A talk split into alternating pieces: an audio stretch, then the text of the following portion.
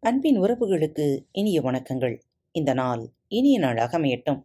இன்று தங்களது பிறந்த நாள் மற்றும் திருமண நாள் விழாவை கொண்டாடும் நேயர்கள் அனைவருக்கும் பாரத் தமிழ் வலையொலி பக்கத்தின் மனம் நிறைந்த வாழ்த்துகள்.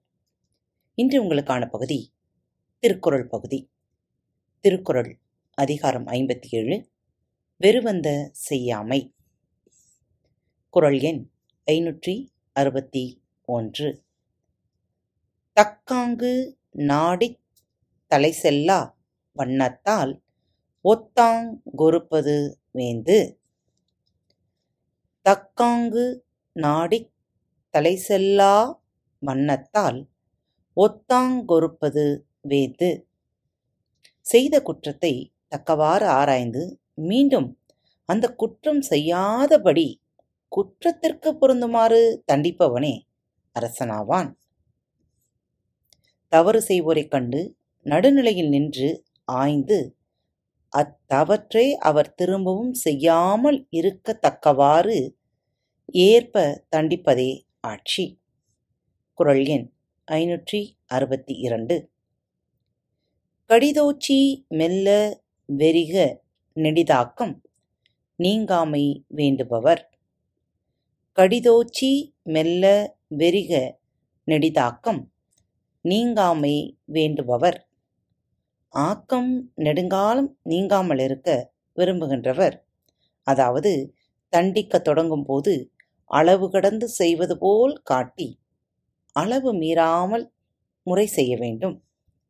நெடுங்காலம் ஆட்சி செய்ய விரும்புபவர் தண்டிக்கும்போது கடுமையாக தண்டிப்பவர் போல தொடங்கி வரம்பு கடவாமல் செய்ய வேண்டும்.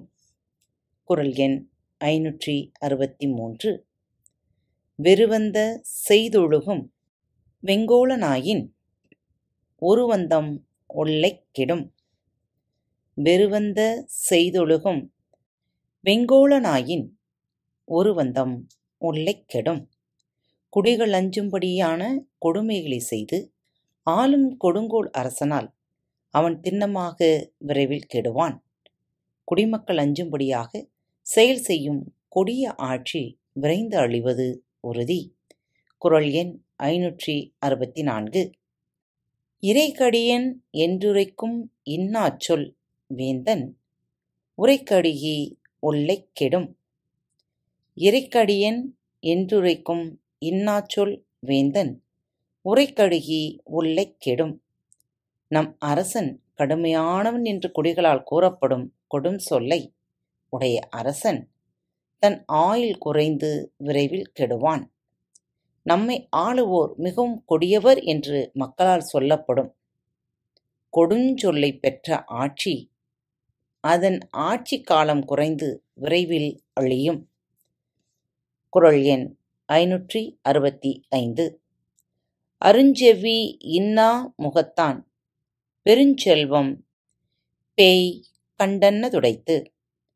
அருஞ்செவ்வி இன்னா முகத்தான் பெருஞ்செல்வம் பேய் கண்டன்ன துடைத்து எளிதில் காண முடியாத அருமையும் இனிமையற்ற முகமும் உடையவனது பெரிய செல்வம்.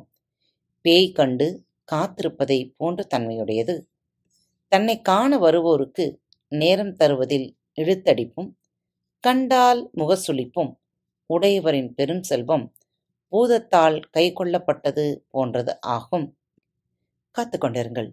மீண்டும் அடுத்த வாரம் திங்கட்கிழமை திருக்குறள் நேரத்தில் சந்திப்போம். நன்றி வணக்கம். இப்படிக்கு உங்கள் அன்பு தோழி.